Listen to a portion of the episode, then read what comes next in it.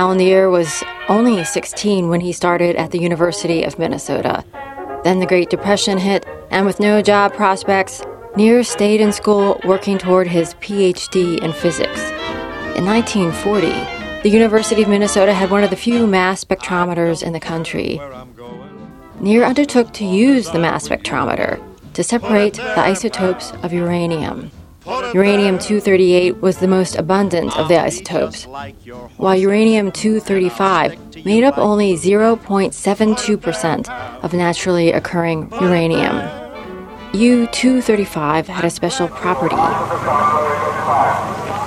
It could sustain a fission chain reaction. Al Nier's mass spectrometer results found their way to the top secret laboratory at Los Alamos, New Mexico, where the challenge then became to produce enough U 235 to create a bomb.